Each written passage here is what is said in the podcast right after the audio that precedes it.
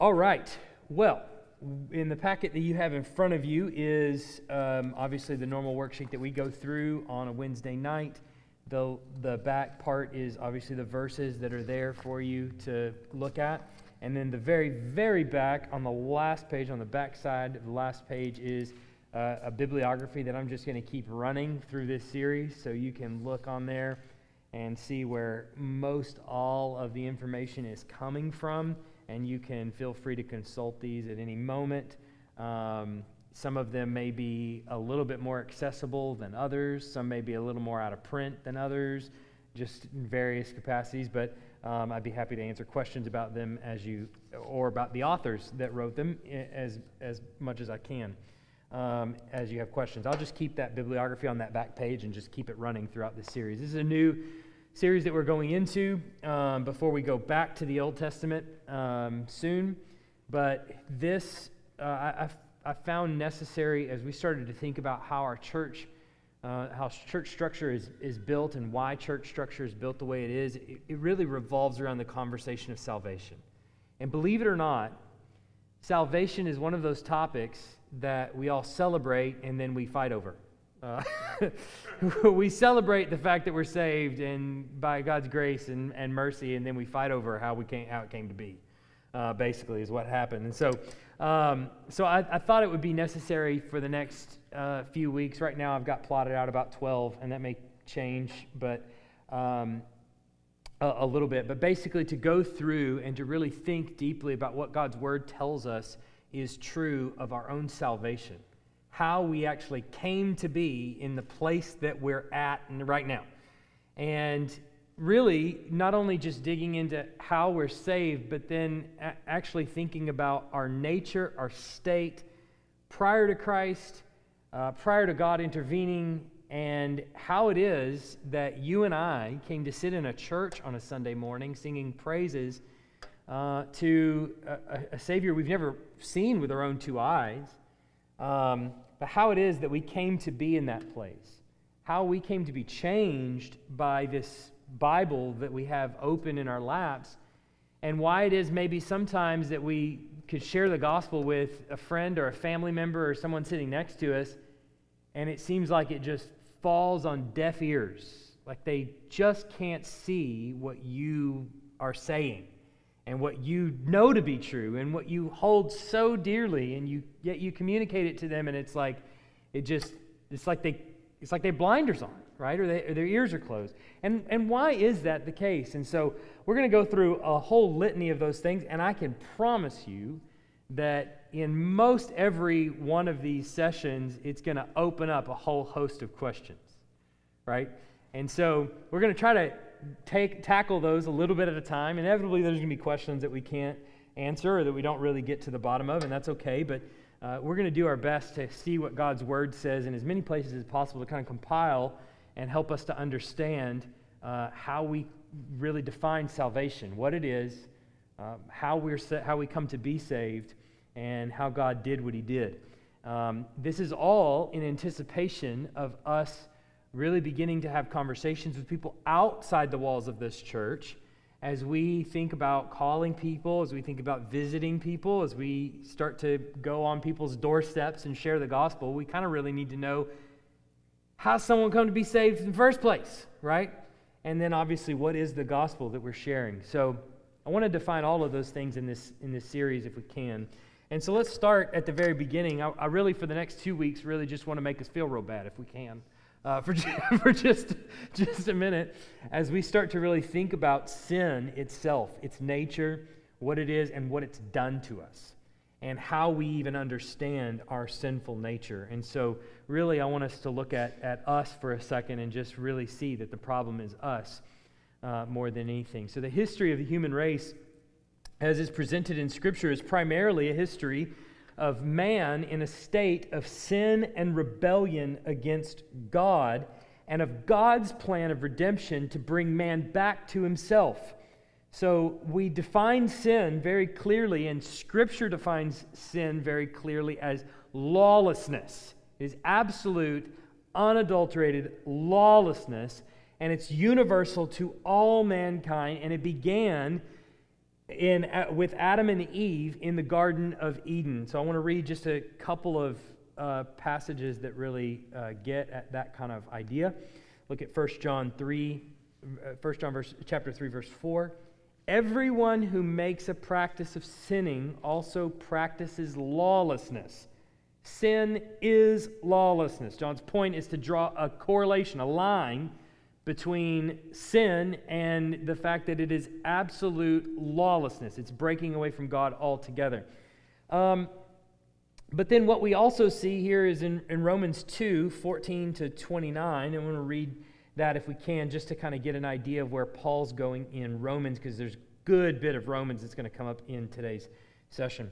For when Gentiles who do not have the law by nature do what the law requires, they are a law to themselves, even though they do not have the law.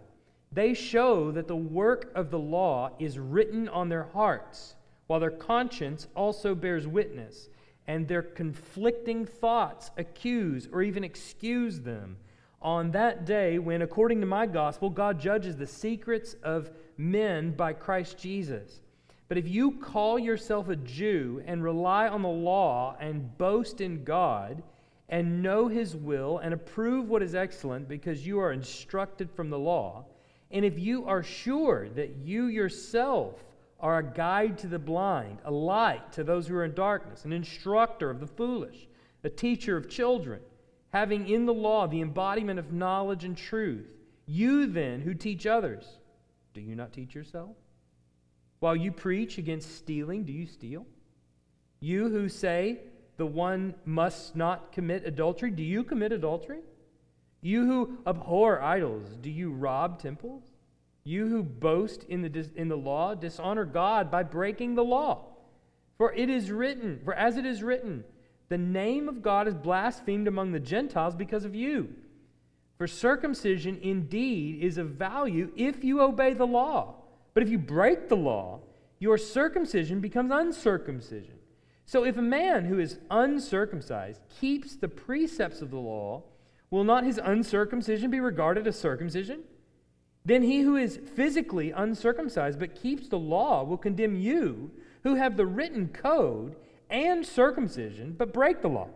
For no one who no one is a Jew who is merely one outwardly, nor is circumcision outward and physical, but a Jew is one inwardly and circumcision is a matter of the heart, by the Spirit, not by the letter. His praise is not from man, but from God. Um, and then finally, Genesis 3 1 to 7, we see that it begins with Adam and Eve. Now the serpent was more crafty than the other beasts of the field that the Lord God had made. He said to the woman, Did God actually say, You shall not eat from any uh, tree in the garden? And the woman said to the serpent, um, we, we may eat of the fruit of the trees in the garden, but God said, You shall not eat of the fruit of the tree in the midst of the garden, neither shall you touch it, lest you die. But the serpent said to the woman, You will surely not die. For God knows that when you eat of it, your eyes will be opened, and you will be like God, knowing good and evil. So when the woman saw that the tree was good for food, and that it was a delight to the eyes, and that the tree was to be desired to make one wise, she took of its fruit and ate, and she also gave some to her husband who was with her, and he ate. Then, his, then the eyes of both were opened, and they knew that they were naked, and they sewed fig leaves together and made themselves loincloths. So we see that it, it obviously is, is not only sinfulness, but it's, it's lawlessness. It's universal to all mankind. And it begins here in the garden with Adam and Eve, where they sin against God. They're told not to eat of the tree of the knowledge of good and evil. And uh, Eve is standing there. Adam remains silent in the whole deal and she's tempted and she sees that actually the eating of the fruit is to be desired to make one wise. Instead of receiving her instruction, in other words, from the Lord and Him determining what's right and Him educating the couple and Him giving them the kind of wisdom that they need, they sought it another way. They sought it in rebellion. They, so they rebelled against the Lord. They ate of the tree of the knowledge of good and evil, and their eyes were opened and they realized they were naked. So we see further, as we just sort of define what sin is, I think it's helpful just to kind of wrap our mind around it, Sin is any failure to conform to the moral law of God in act, attitude, or nature. Sin does not only in, is not only sin includes not only individual acts such as stealing or lying or committing murder, but also attitudes that are contrary to the ones that God requires of us. We see this several times throughout the law and in several other places where Jesus mentions how we obey God is that it doesn't just include the things that we do, but the things that we think. Not just the ways that we act, but the actual motivations inside our heart. Consider just a second Exodus 20 17. You shall not covet your neighbor's house. He isn't even talking about doing anything. He's not even talking about stealing something out of your neighbor's house. Obviously, that's covered by another commandment. He's just talking about a desire in your heart for something that is a possession of someone else's. Or Matthew 5 22, but I say to you that everyone who is angry with his brother will be liable for judgment. Then he goes into insults and, and what you say to your brother, but it begins with just someone who is angry with his brother. I mean, has any of us felt anger towards somebody? Jesus says it's out of bounds. The very dealing with anger inside our heart is, is out of bounds. It's, it's immediately. What about uh, Matthew 5 28? But I say to you, everyone that looks at a woman with lustful intent has already committed adultery with her in his heart. So we're in a situation where even the motivations, the attitudes that are contrary to the ones that God requires of us have already testified to us that that's sin. It's And then, and then as John has already said, sin is lawlessness. As Paul has already said, one sin makes you accountable to the entire law. If you say that you, you follow the law and that you're teaching others, but yet you transgress the law on one point, you've done it all. You've broken it. You're a transgressor. So you tell people not to commit adultery, but do you lust in your heart? Have you ever lusted in your heart? So immediately we start to see sin perhaps permeates us maybe more than we would like to admit on the surface. So perhaps it's true that when we come to our worship services on Sunday mornings and we get to that time of confession, which probably for the first, I don't know, several months that we did that, it felt a little different. Never maybe done that before in church. Don't we have to ask why? Why don't we do that more often in church? Why is that not a thing that we, we do given how prone we are towards sin. When you start to define sin not as merely walking up to somebody and taking what doesn't belong to you, but now the motivations of your heart, and you really start to put a mirror up in front of your own heart and you go, how much sin is really in there? It's kind of shocking, isn't it? It's a little bit scary and intimidating. In the, in the universe that God uh, that, that is created by God, Sin ought not to be. Sin is directly opposite to all that is good in the character of God. So God necessarily and eternally hates sin. This is essentially what we see in the Genesis narrative as it opens this opens scripture. That when God created man and woman, he created them in such a state that they were innocent of sin and He created them to be in that state. The very fact that you and I have those kinds of sins in our heart, and there's not been a kid that any of us have had in this room that didn't also struggle with those same things, that we didn't have to teach to sin, right? Given the fact that we're all born that way, it indicates that, well, we're right there in line with Adam and Eve. We're, we're, we're complicit in the same things that they're, they were complicit in. But it's against the character of God. Look at Proverbs 6 16 to 19. There are six things the Lord hates, seven that are an abomination to him haughty eyes, a lying tongue, hands that shed innocent blood, a heart that devises wicked plans, feet that make haste to run to evil, a false witness who breathes out lies, and one who sows discord among brothers. Boy, I think we could all find things in there that convicting. Psalm 5 5. The boastful shall not stand before your eyes. You hate all evildoers. Well, that if you really stop and ponder that one, that'll make you think. Psalm 11:5 The Lord tests the righteous, but his soul hates the wicked and the one who loves violence. All right. Deuteronomy 7:10 and uh, and repays to their face those who hate him by destroying him. He will not be slack with one who hates him, but will pay him face to face. It, it, we're, we're seeing that in the character of God, it is, sin is completely antithetical to, to, his, to his nature, to his character. And so um, the sinful, sinful man is at odds naturally with the Lord.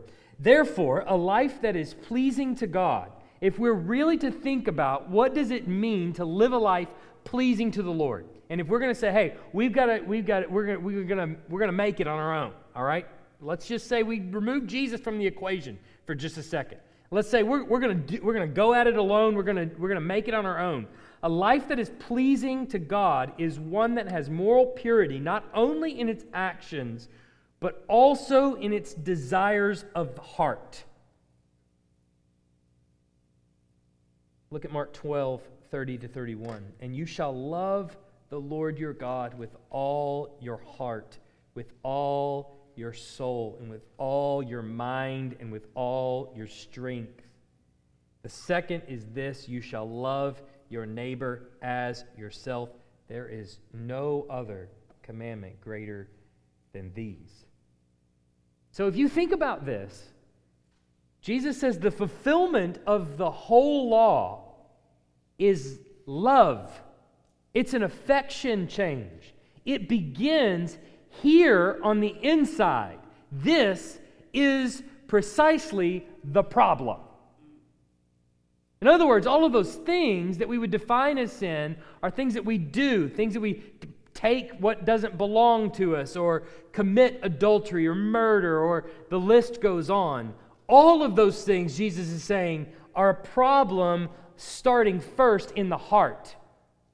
It's a fundamental problem. It's not something that you can, of your own power, change. But how does the sin of Adam actually affect us? Scripture teaches that we inherit sin from Adam in two ways. The first is through inherited guilt. The first is through inherited guilt. This means we are counted guilty because of Adam's sin. I think when it comes to understanding sin and the real problem, this right here is probably the one that most people skim right past or don't understand at all. The concept of inherited guilt. You understand this? That you're born before you ever make a decision one way or another, you are born a sinner. That's the sin nature. You're born from the beginning corrupt already. And I want to show you this because it, it, it comes up so often in Scripture, and yet sometimes we just have blinders on to see it. Because we might think that, well, the babies that we hold in our arms, there's one right here in the back, so sweet, so cute, so precious.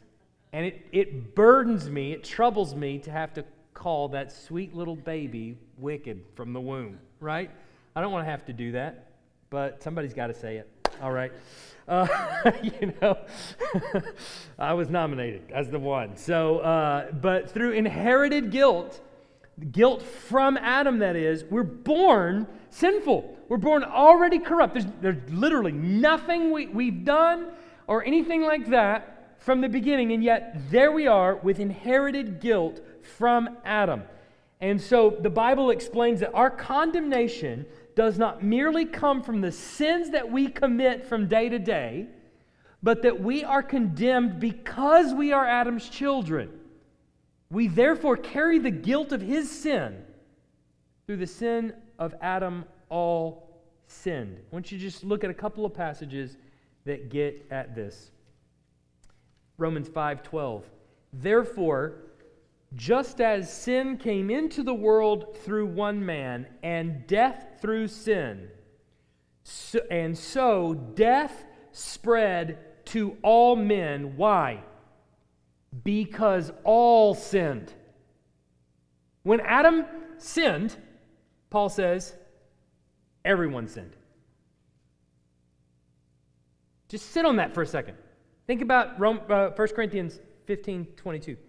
For as in Adam all die, death, the death penalty, which was a penalty paid for Adam's sin, that death penalty was given to you and to me before we did anything.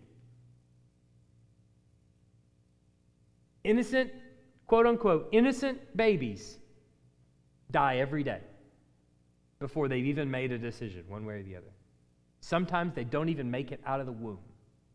The death penalty is given to them. And if we think about that for a second, I think there's a real struggle there. Don't we think, like, wait a minute. Shouldn't the baby or the kid have a right to stand on his own two feet and then make a decision one way or the other before we're determined whether or not he's guilty or innocent? That's not how it is.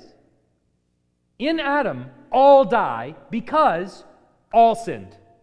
When Adam sinned, all sinned. We were there together. In other words, instead of God judging humanity like corn stalks, each of them has their own root, he judged humanity like a tree. You're the branch, Adam's the root. How do you separate the two? You don't. The root's corrupt, the whole tree is corrupt top to bottom. The fact that we are, well, I'll get there in just a second. Um, from the time uh, of Adam to the time of Moses, people did not have God's written laws. Though their sin, though their sins were not counted as infractions of the law, they still died. The fact that they died is very good proof that God counted people guilty on the basis of Adam's sin. So Paul goes on to explain this, what he's just said in Romans 5:12. He says, "Sin came into the world through one man, death through sin, and so death spread to all because all sinned." That's 5:12. He goes on to explain how we know this is true just by observing history. Okay? Let's look at Romans 5, 13 and 14, which is the next two verses. For sin indeed was in the world before the law was given but sin is not counted where there is no law. Yet, death reigned from Adam to Moses, even over those whose sinning was not like the transgression of Adam, who was a type of the one who was to come. So, when you read Paul, especially in Romans, you can be like, What on earth are you saying? Please tell it to me straight. And even the Bible, Peter himself says, We know our brother Paul is difficult to understand. All right? So Peter gives us a little bit of God inspired truth that gives us a little comfort. But basically, the argument that Paul is making is that in Adam all sinned, and because all sinned, all died. So, what he then goes on to say is that remember, between Adam and Moses, there was no law. Was there? God had not yet given a law to humanity saying, Thou shalt not steal, and thou shalt not commit murder, and yada, yada, yada, yada, yada. But two things happened between Adam and Moses. People still did all those things, right? They still broke what we now know of as the law all the time. But because there wasn't a law, it wasn't as though they were in making any kind of infraction, were they?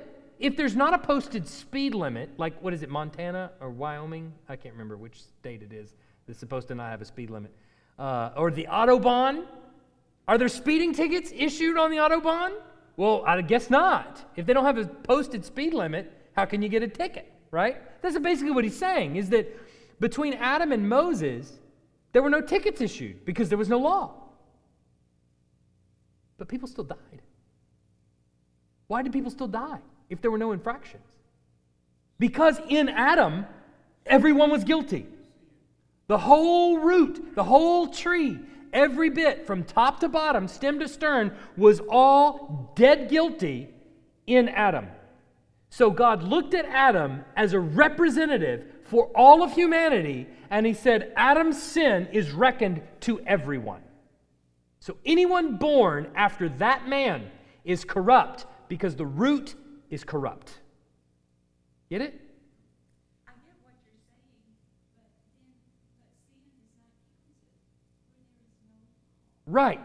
So Paul's point is he's not it's not because of an infraction that they broke that they're being punished because their sin is not like Adam's. Adam had a law. Don't eat. Their sin was not like Adam's. They didn't have an infraction to break. Their sin was by nature of the root that they're connected to. That's the reason they died. Right? They're humans. They're Adam's children. Does that make sense? They're guilt by association. Yeah. Yeah. Lay down with dogs, wake up with fleas. All right? We laid down with Adam and we woke up with death. All right? There you go. That's how we look at it. Okay. So, the conclusion to be drawn from these verses is that all members of the human race were represented by Adam in the time of testing in the Garden of Eden. As our federal head, Adam sinned, and God counted us guilty as well as Adam. So, Adam was a federal head. Now, that term, federal head, probably for some of you went, What in the world is that?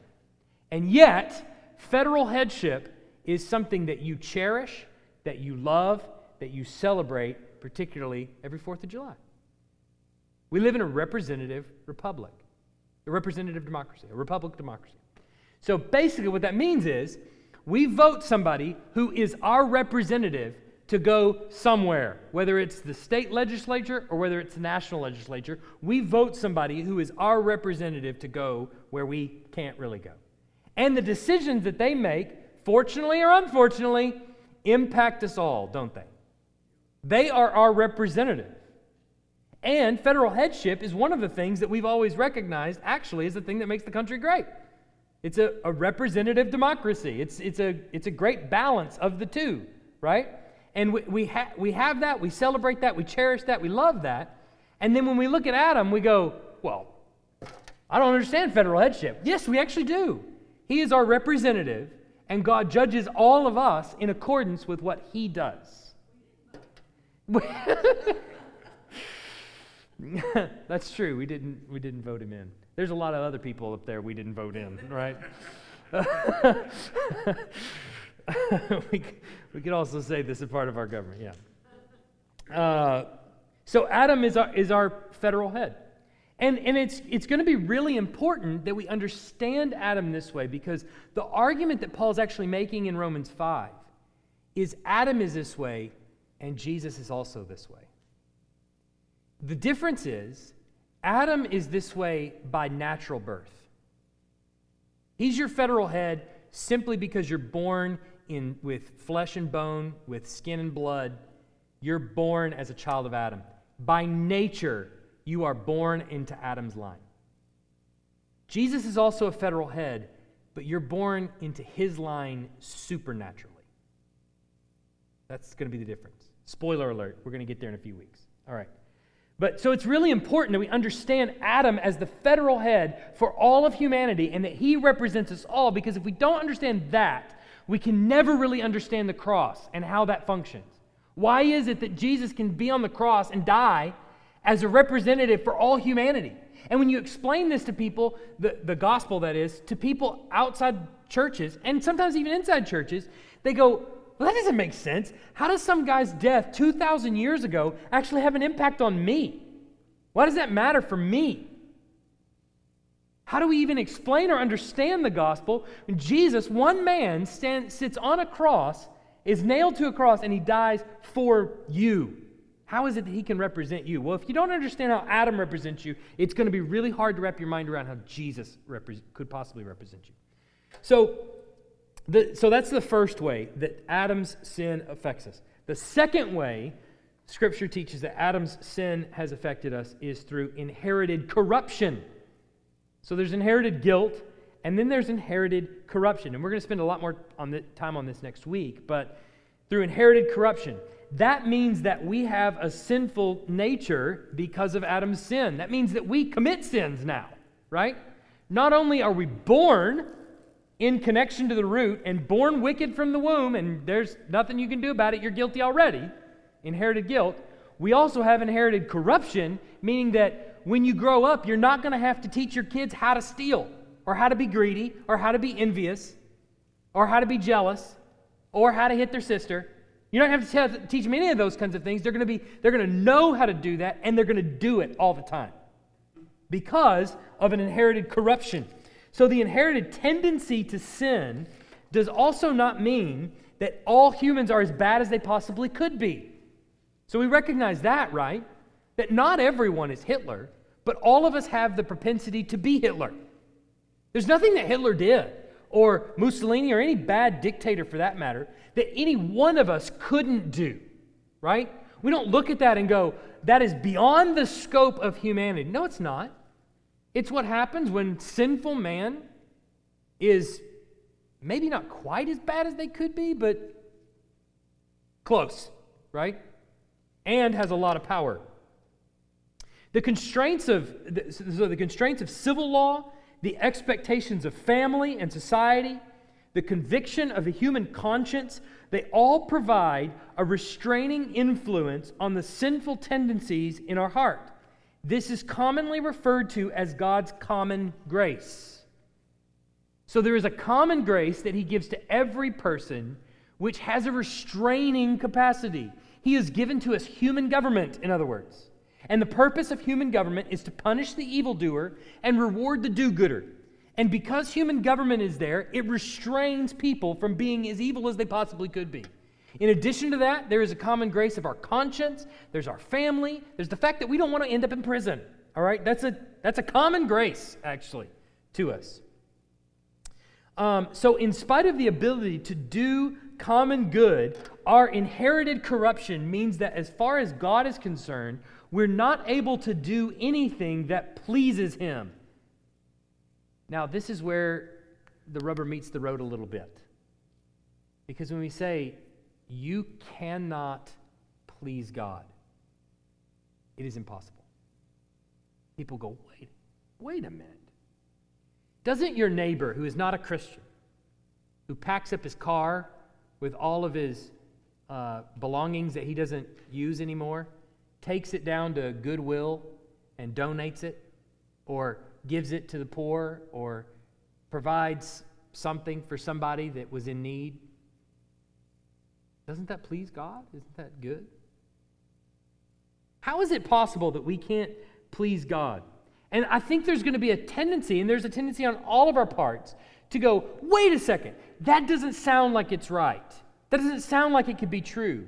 And it's important that when we talk about these things, that we say, wait a second, let's see what the word says is it true first? Then let's talk about how it can be true. Let's let the word govern what we think about these things.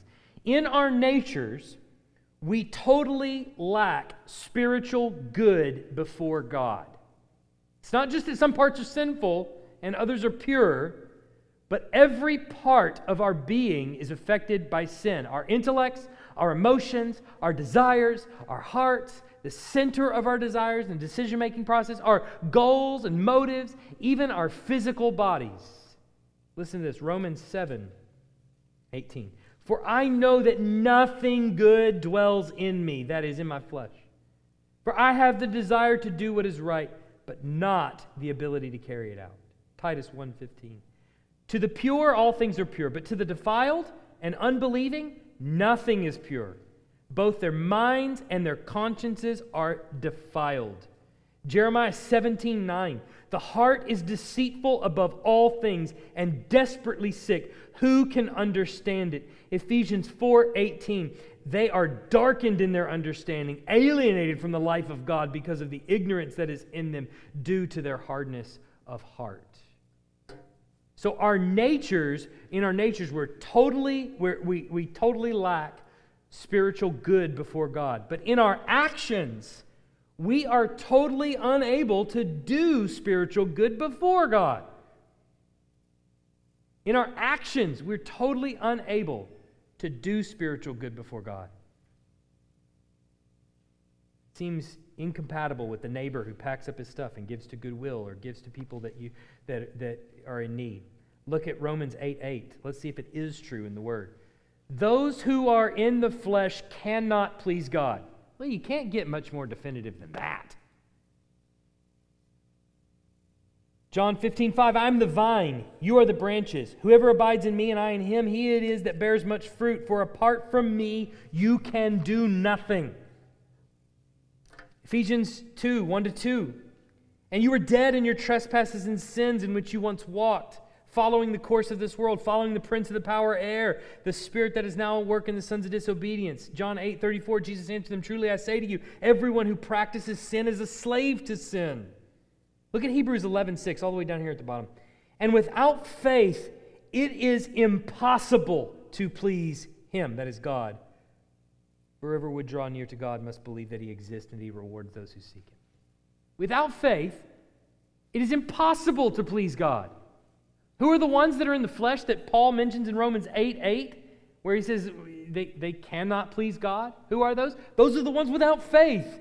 It's impossible to please God in and of ourselves. So here's the state of humanity as I think Scripture bears it out. However, there is a minority report that from time to time has risen up uh, in churches and in Christian culture. Two of them that I want to draw your attention to, and we'll, we'll spend some time talking about these and the way that they understood the nature of humanity, because I think it's really important to see not only uh, what I think Scripture is bearing out about us, but also what it is that we're prone to believe about ourselves. Um, so, in contrast to this doctrine, this doctrine of inherited guilt, original sin, uh, some might call it, um, Augustine was really the one of the first ones to put a really fine point on it. And Augustine is somewhere in the 300s. So Augustine kind of puts this forth, and there's, there's others too that reiterated it. But about that time, there was a man called Pelagius who rose up in about 350 AD and he objected to this and said it, was, it would be blasphemous to think God would impute, that is, take the sin of Adam, the guilt and sin of Adam, and the corruption of Adam, and impute that to us. Just give it to us, transfer that over to us. The will, he said, is free and unhindered, free and unhindered by a depraved nature. Because, see, Pelagius is understanding wait a second. If you're saying that we are corrupted from the womb, just wicked from the womb, then that means that all of Adam's sin was put on me, and that my will then is not free and unhindered. My will is bound to sin. So he, he gets what's being said there in the scriptures. If the heart is desperately wicked, who can conceive if it's impossible to please God in our nature? If you're telling me that my that I'm I'm born wicked from the womb, then that means that my will, contrary to being free and unhindered, is is bound into sin. I have really no choice. And Pelagius is saying, no, I am I am uh, free and unhindered from a depraved nature. And therefore, my will retains its ability to choose good or evil equally. And assistance isn't necessary since the will is not free and is in need of God's help. So basically, what he's saying is that there's no assistance needed from God because my, my born, I'm born, I'm not born to the corruption of Adam. I'm not held responsible for Adam's sin. Yet, what's difficult about the position that he's laying out is that, well, Scripture kind of steps in the way of that and says, yes, you are from the womb. In sin did my mother conceive me, David says. From the womb I was wicked. He's not talking about his mom's sin. He's talking about his, his own. I'm, I'm, I was born in it. And that's in the midst of him confessing his sin. And that's what he's saying. I, I, this has been me from the beginning. You've had me dead to rights from the beginning. Pelagius is saying, no, that, that can't be true. So Pelagius is condemned as a heretic in the 300s by several councils Council of Carthage, Council of Ephesus, another council. And so what was sought as kind of a middle ground was semi Pelagianism. Semi Pelagian was sought as a middle ground.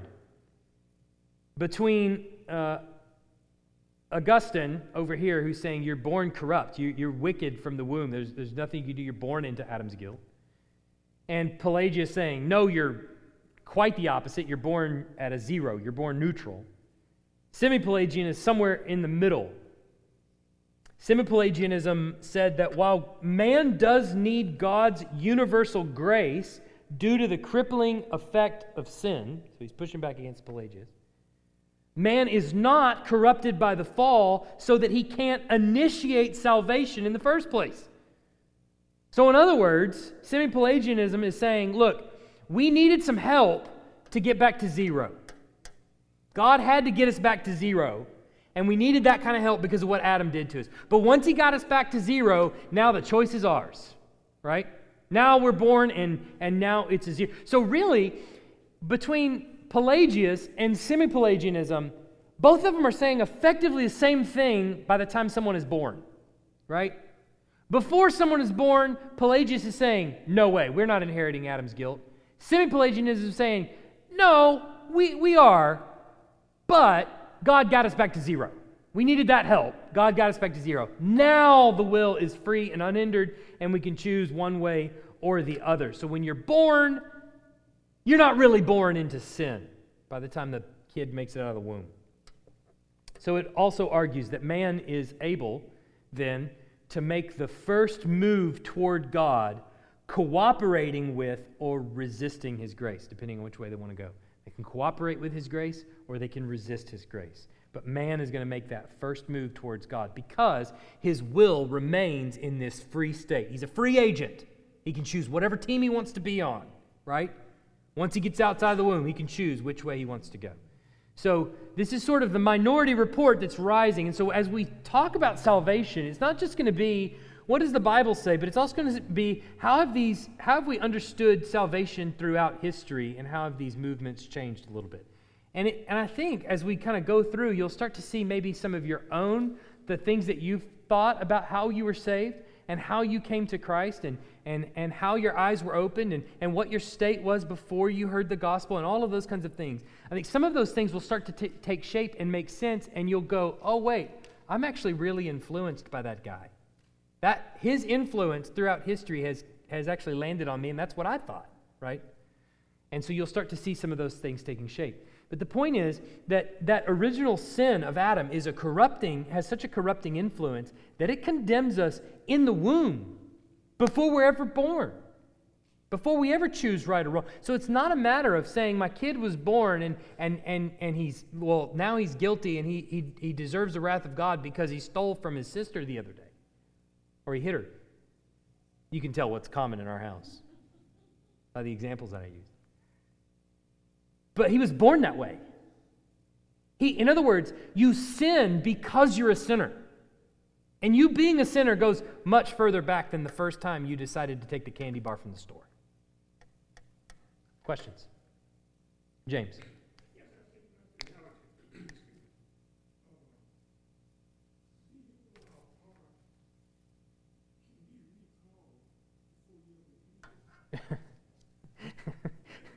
Yeah. Yeah. From the, from the factory, the sliding door on the minivan never worked, right? And so the vans were called before it ever, yeah. It's very good, very good analogy. Yeah. Other questions? It'll get more controversial as we go, so just go.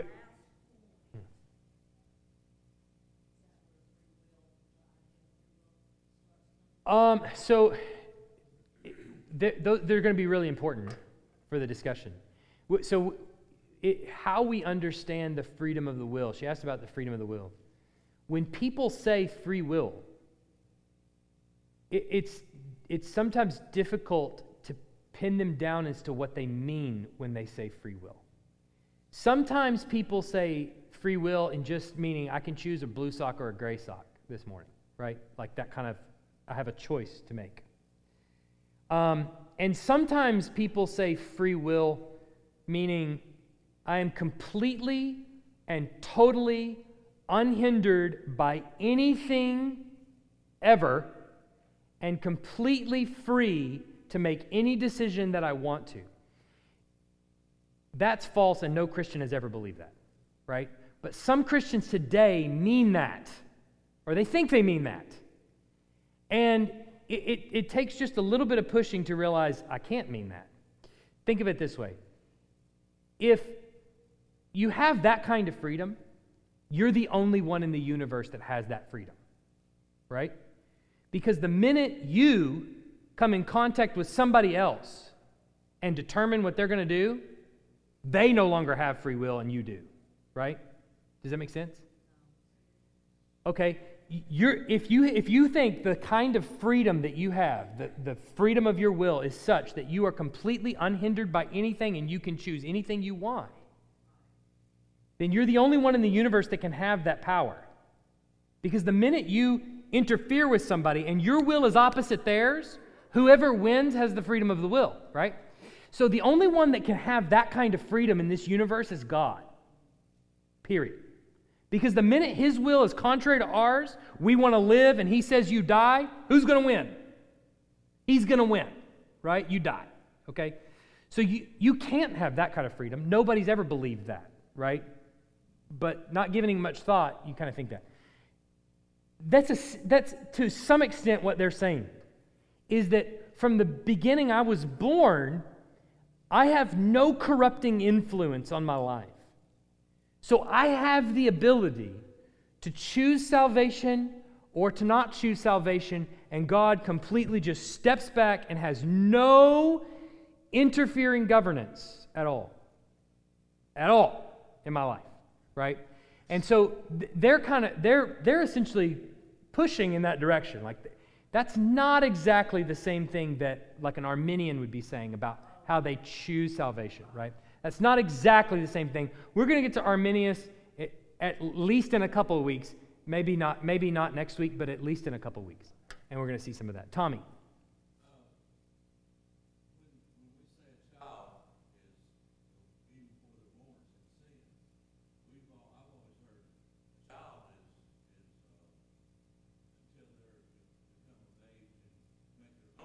Right.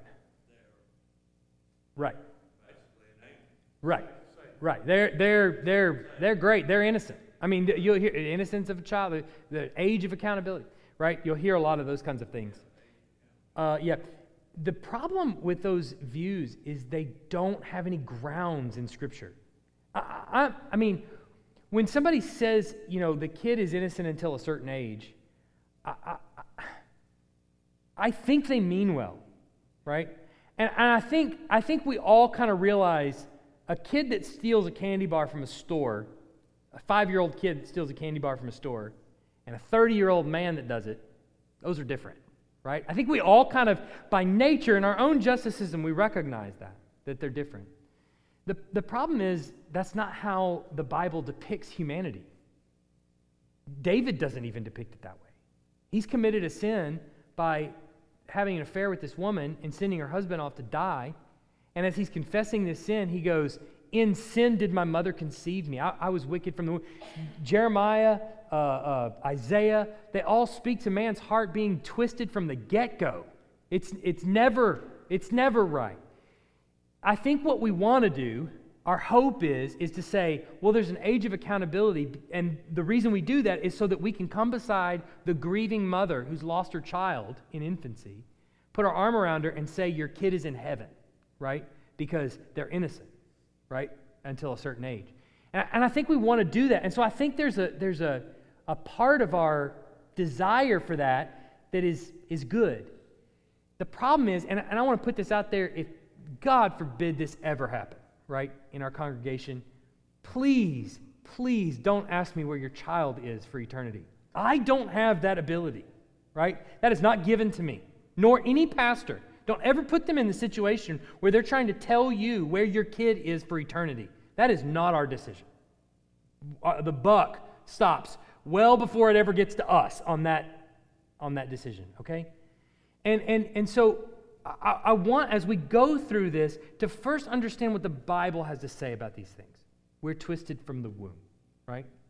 When we get to questions about what happens to our kids when they die, or other, there's other complicated questions, all in that same, same sphere. I think what we can rest on is the goodness of God. And we can trust in His grace and we can trust in His mercy. And know at the same time, I don't have the answers to those questions because they're not given to me. That's way above my pay grade. And I don't know all the answers to those situations. I think we want to step into that ground and we want to step in the middle of it and we want to go, let's resolve this problem here. And let's just say there's an age of accountability, and before then, we know that they're in heaven. But the reality is, the Bible's just silent on all that, and I think that means that God wants us to be silent on it. And He wants us to say, look, just trust my word, trust my goodness, trust my mercy, and trust the fact that I've got it figured out. And all of the ways in which I judge the world are all just and good ways. And so you can answer what I've given you and what I've revealed about myself, you can say, and where I haven't said what happens, you need to just be quiet, right? And I think that's where we kind of need to be instead. You know, we, we don't want to be there, I, I, don't think. I think sometimes we want those kinds of assurances and we want those kinds of things, but we don't have them. It makes us feel better, yeah, but we don't have them. We, you just trust the goodness of God. Right. Right. And yet, and yet his ways are higher than our ways and, and we don't we don't that's above our pay grade. And i think we just need to say let's instead just say we trust the goodness of god. We trust his mercy. We trust his grace. We trust his justice. We trust his holiness. We trust all the things we do know about him. And so we're going to say whatever decision he makes on anybody about anything in any course of time in history it's right.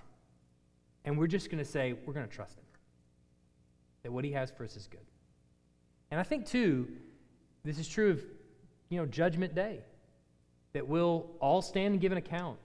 And I think at the end of it all, I think we'll say, yeah, that was the right thing to do. I don't think there's any judgment God's ever going to make that we're going to say, I wouldn't have done it that way if we knew what he knew.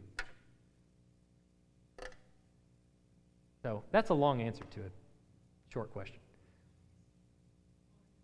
It's hard. It's very hard. James.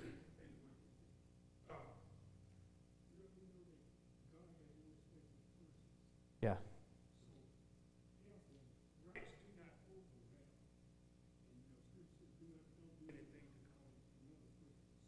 Yeah.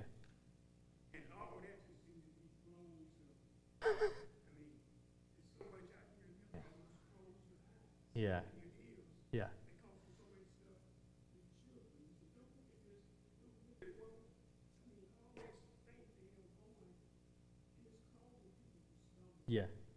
Yeah. Yeah, you, you think uh, it, it's sort of evidence of the fact that we have a sin, we're born in sin and we have a sinful nature from the get go. Because you'd think that if Pelagius was right, we'd have got one of them right, right? There would have been a kid somewhere along the way that were like, man, he just threaded the needle, baby. he, he's the good one. Uh, you know, uh, we, we don't have that outside of Christ, and we'll, we'll get to him later on, uh, right? Yeah. Yeah. David.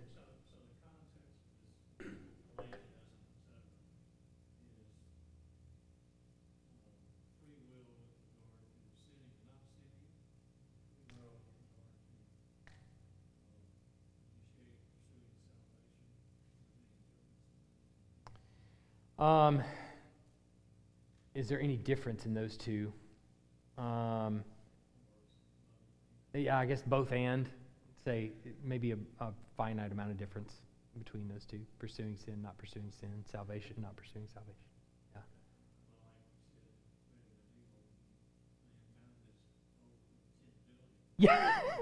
Yeah.